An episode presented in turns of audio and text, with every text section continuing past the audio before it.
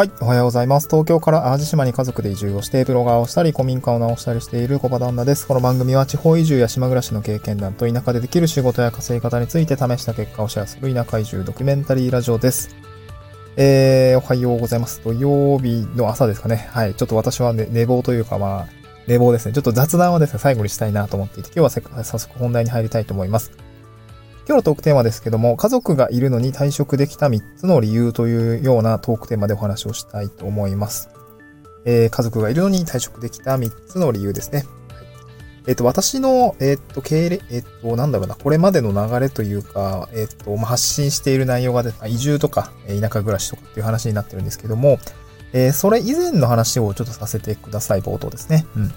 私は今今年30になるんですけども、まあ、30になったんですけどね、4月で4月で30になりました。えっ、ー、と、平成3年生まれでございます。まあ、もう令和の時代で一つ世代、一つ時代、前の時代の人間というような感じですけども、えー、平成生まれでございます。うん。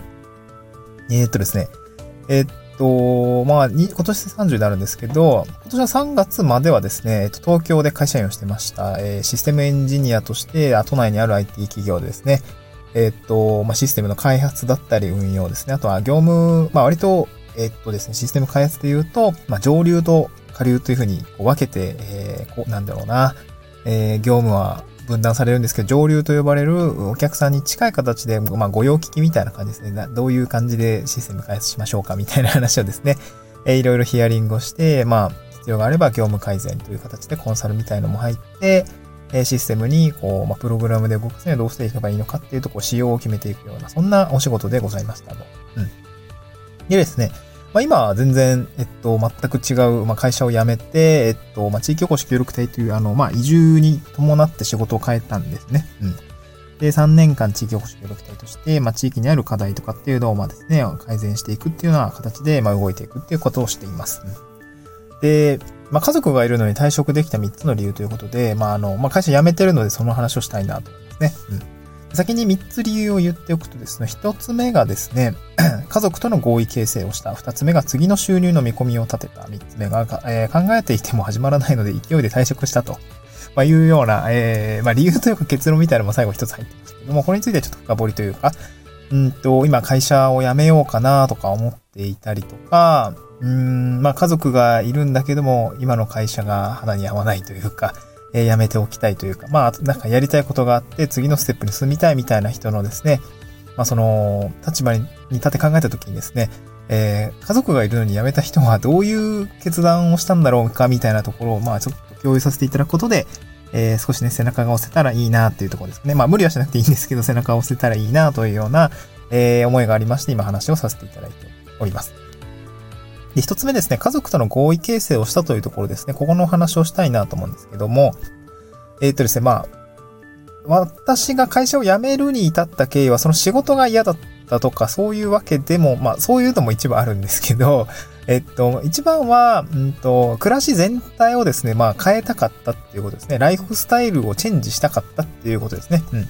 あ、そこにはいくつかの要素があった。まあ、仕事が嫌ってのもそうだったし、あと、まあ、子供が生まれて、家族との時間ですよね。あとコロナの影響ですね。外的な要因が大きく変わっていて、ずっとね、1年間ぐらい在宅をしていて、まあこれ東京じゃなくてもよくねって話になったりとかね。あの、あ、在宅の勤務ってこんな感じなんだね、みたいな、こう、なんとなくこう、世の中が変わってきていたし、まあ子供もいたので、なんか子供とこう、もう少し伸び伸び生活したいなっていうようなところがあって、あ、結構いろいろ挑戦したいこととかやりたいことが出てきたんですね。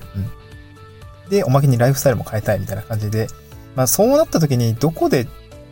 何を変えるのかってなった時に、まあ住む場所変えようか、移住しようかっていう形になったんですね。まあ、あと自分が挑戦したいことも、都心部でやろうとするとちょっとね余白がないというか、うん、結構東京とかって完成された街であんまり余白がない、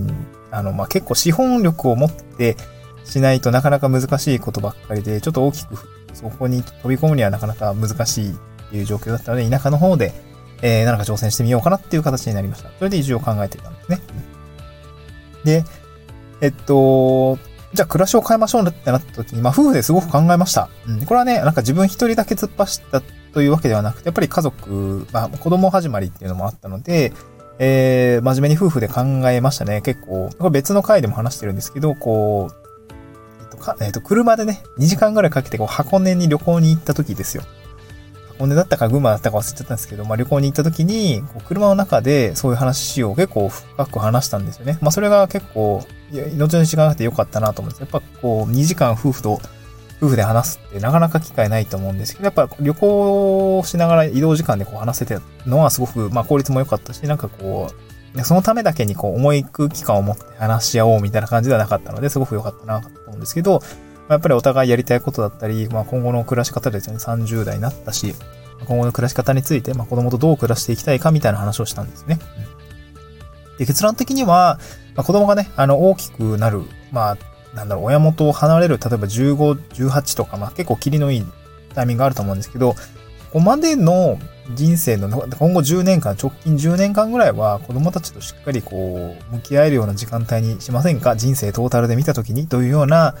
結論に至ってですね、まあ二人なら、まあ二人いれば、まあ一人だと、一人親だとなかなかね、自分の失敗が親の、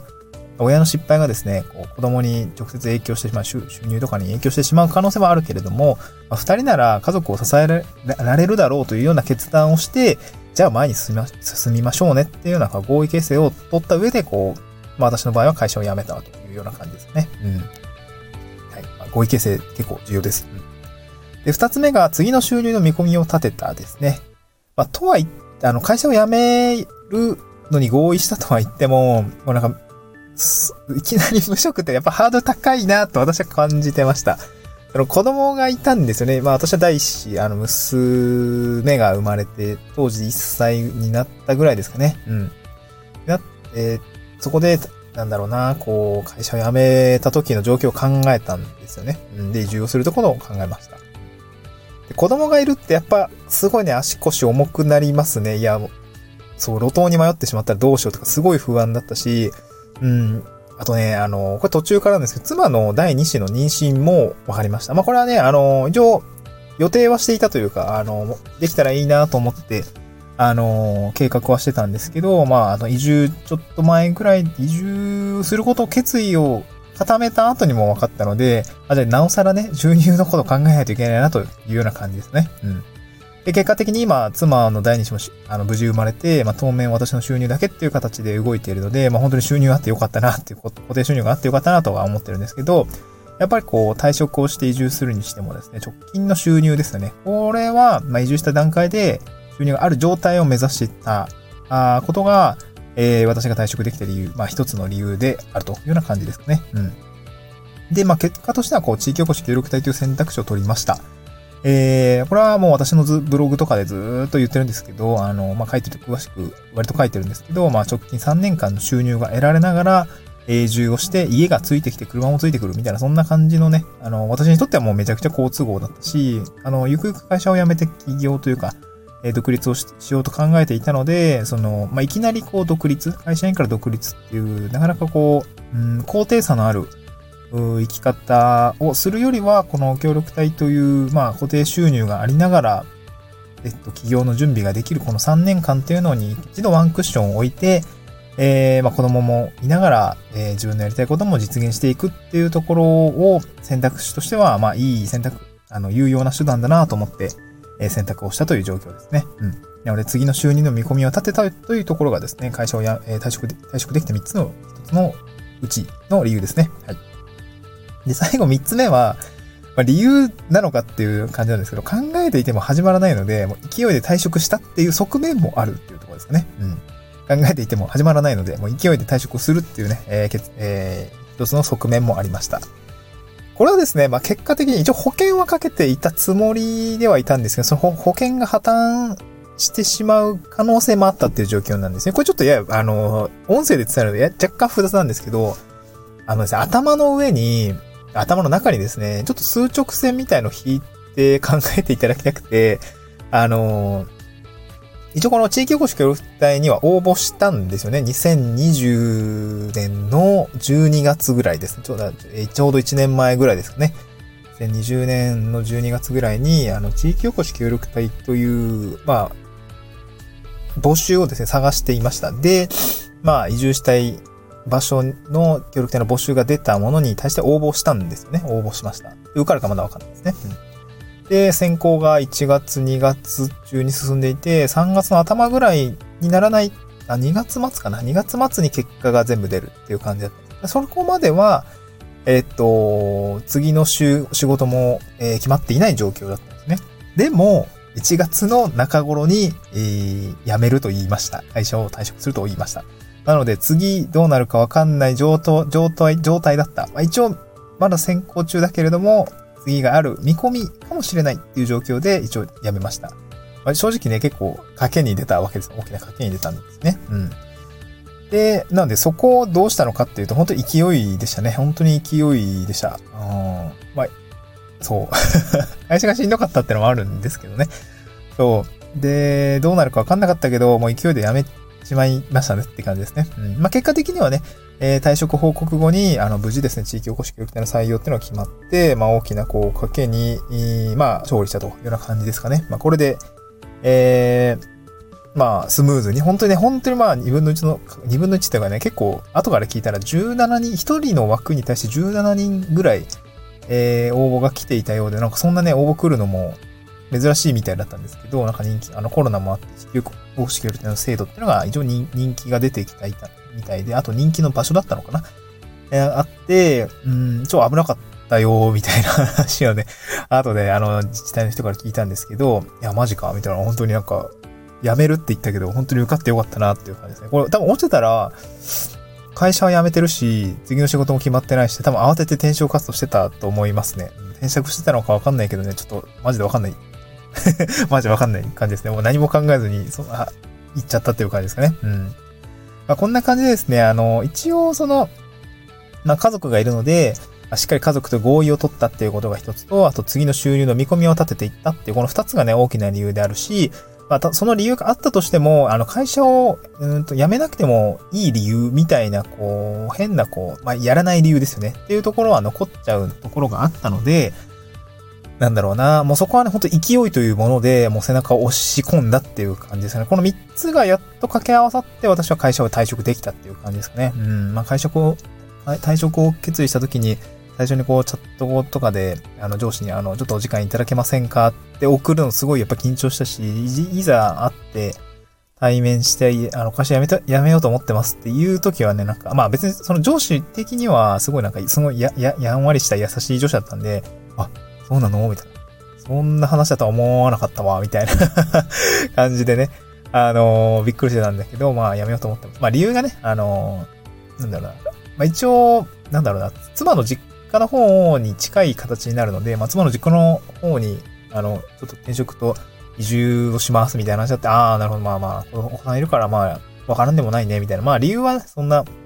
突拍な、突拍子な理由ではなかったんで、まあ、スッと納得してもらえたっていう感じですかね。うん。そこは、あまあ、なんだろうな。へへにハレーションが起きなくてよかったなと思いますけどね。はい。まあこれがね、なんか新しいことに挑戦したいんです、起業したいんですとか言うとなんかまたちょっとね、まあ人によるかな、いや、そのやめとけよ、みたいな もうちょっと後でいいんじゃないとかね、そういう話にもなったりするかなと思うんですけれども、まあまあ、会社自体はね、すごくいい会社だったので、あのー、人も良かったし、うん。でも上司も良かったと思うしね、まあ、ちゃんとした会社だったんで、まあそこはね、あの、全然反対とかなくて、まあ、あのー、あとあれだね、なんだろう。いつでも帰ってきていいよ、みたいな再雇用通知みたいのもいただいた状態で、あの退職することになったので、なんだろうな。まあ、これみん、あの、まあ、揉めて辞めた人は当然そんなないですけど、まあ、円満退職だったので、まあ、いつでも帰ってきていいよということで、えー、再雇用通知みたいのもいただいて、まあ、いつでも辞めて帰ってきていいからね、っていうことで、あの、まあ、まあ、ありがたい形で退職できたっていう感じですね。はい。まあ、今日はそんな家族がいるのに退職できた3つの理由ということでね、今日私の経験をお話をさせていただきました。これからね、新しいことに挑戦をしたりとか、えー、生き方を変えてみたり、ライフスタイルを考えてみたり、まあ、それにね、退職が伴ってしまう方については、まあ、あまりでこう、ネガティブなことを考えていてもしょうがないので、うん、まあ、新しい道に進むんだっていうことでね、あの、心よく、心よくじゃないな、えー、なんだろうな、気持ちよく退職できるように、まあ、努めておくといいのかなっていう感じですね。で、まあ、退職、会社を辞めるために、あの、何をやっておけばいいのかっていうのと、あと、どういう心、当時どういう心境だったのかっていうのもですね、ちょっと音声をまとめたブログを書きました。うん、あの、聞く退職、会社を辞めるためにやったこと、音声配信まとめというですね、まあ、あの、やっていることはこの音声配信をまとめた、あの、退職に関するものをまとめたものなんですけど、あの、いちいちね、あの、検索するのも大変だと思うんで、あの、まとめ、記事を書いておきました。これ、あの、スタンド F の概要欄にリンク貼って、貼り、貼っておりますので、えっと、そこからブログ飛べますね。で、な、私がやってるのはワードプレス、ワードプレスブログなんですけど、あの、このスタンド FM って埋め込み機能があって、あれ、ブログ記事にね、全部一個一個音声埋め込むことができているので、こうなんかバックグラウンド再生も、そのブログを開いている状態であれば、なんて言うんだろう。こう、いくつもね、再生数、再生できる感じになるので、まあこれなんか、退職についてまとめて話が聞きたいということであれば、その記事からね、あの、どんどんどんどん再生していただければいいのかなっていう感じですかね。うん、結構、なんだろう、まあ、ブログと相性がいいような感じの作りになっております。なので、ぜひ見てみてください。えー、っと、そう、最後に告知と、告知とかいつも、あの、クロージングなんですけど、あの、ステンド FM ですね、このアプリで今配信をしておりますけれども、えっと、私の発信内容としてはトークテーマがですね、地方移住だったり、あと、まあ、この会社を辞めるとかね、新しい仕事を作っていくみたいな話をしておりますので、まあ、ぜひ、あの、フォローしていただけると、通知が飛んでですね、あのー、多分、タイムラインっていうんですかね、あの、フォローしている人のタイムライン上にね、あの、通知が飛びますので、ぜひフォローしていただければなと思います。あとですね、ツイッターの、あえー、っと、スタンド F の概要欄にツイッターのリンクも貼り付けております。ツイッターもですね、この移住だったり、田舎暮らしだったり、まあそういったところのコツですよね。まああとリアルみたいな話ですね。あとはお金の話ですかね。あの、田舎暮らしでどれくらいお金がかかるんですとか、まあこういうものにお金がかかるんですとか、あと、まあ、田舎暮らしで仕事を作っていくためにはこういうことをしていますみたいな発信をしているので、まあ、これからねえ、移住をして、まあ、会社を辞めて、まあ、同じように私のように、えー、仕事を作っていく状況にあるとか、また地域おこし協力隊の仕事をしているみたいな方はですね、ぜひ参考になるかなと思いますので、えー、ぜひフォローしてみてください。今日はそんな感じで、ちょっとね、最後に雑談を、雑談をちょっと後ろに持ってこようかなと思ったんですけど、ちょっと長くなっちゃったので、これでおしまいにしたいなと思います。はい、また次回の収録でお会いしましょう。バイバイ。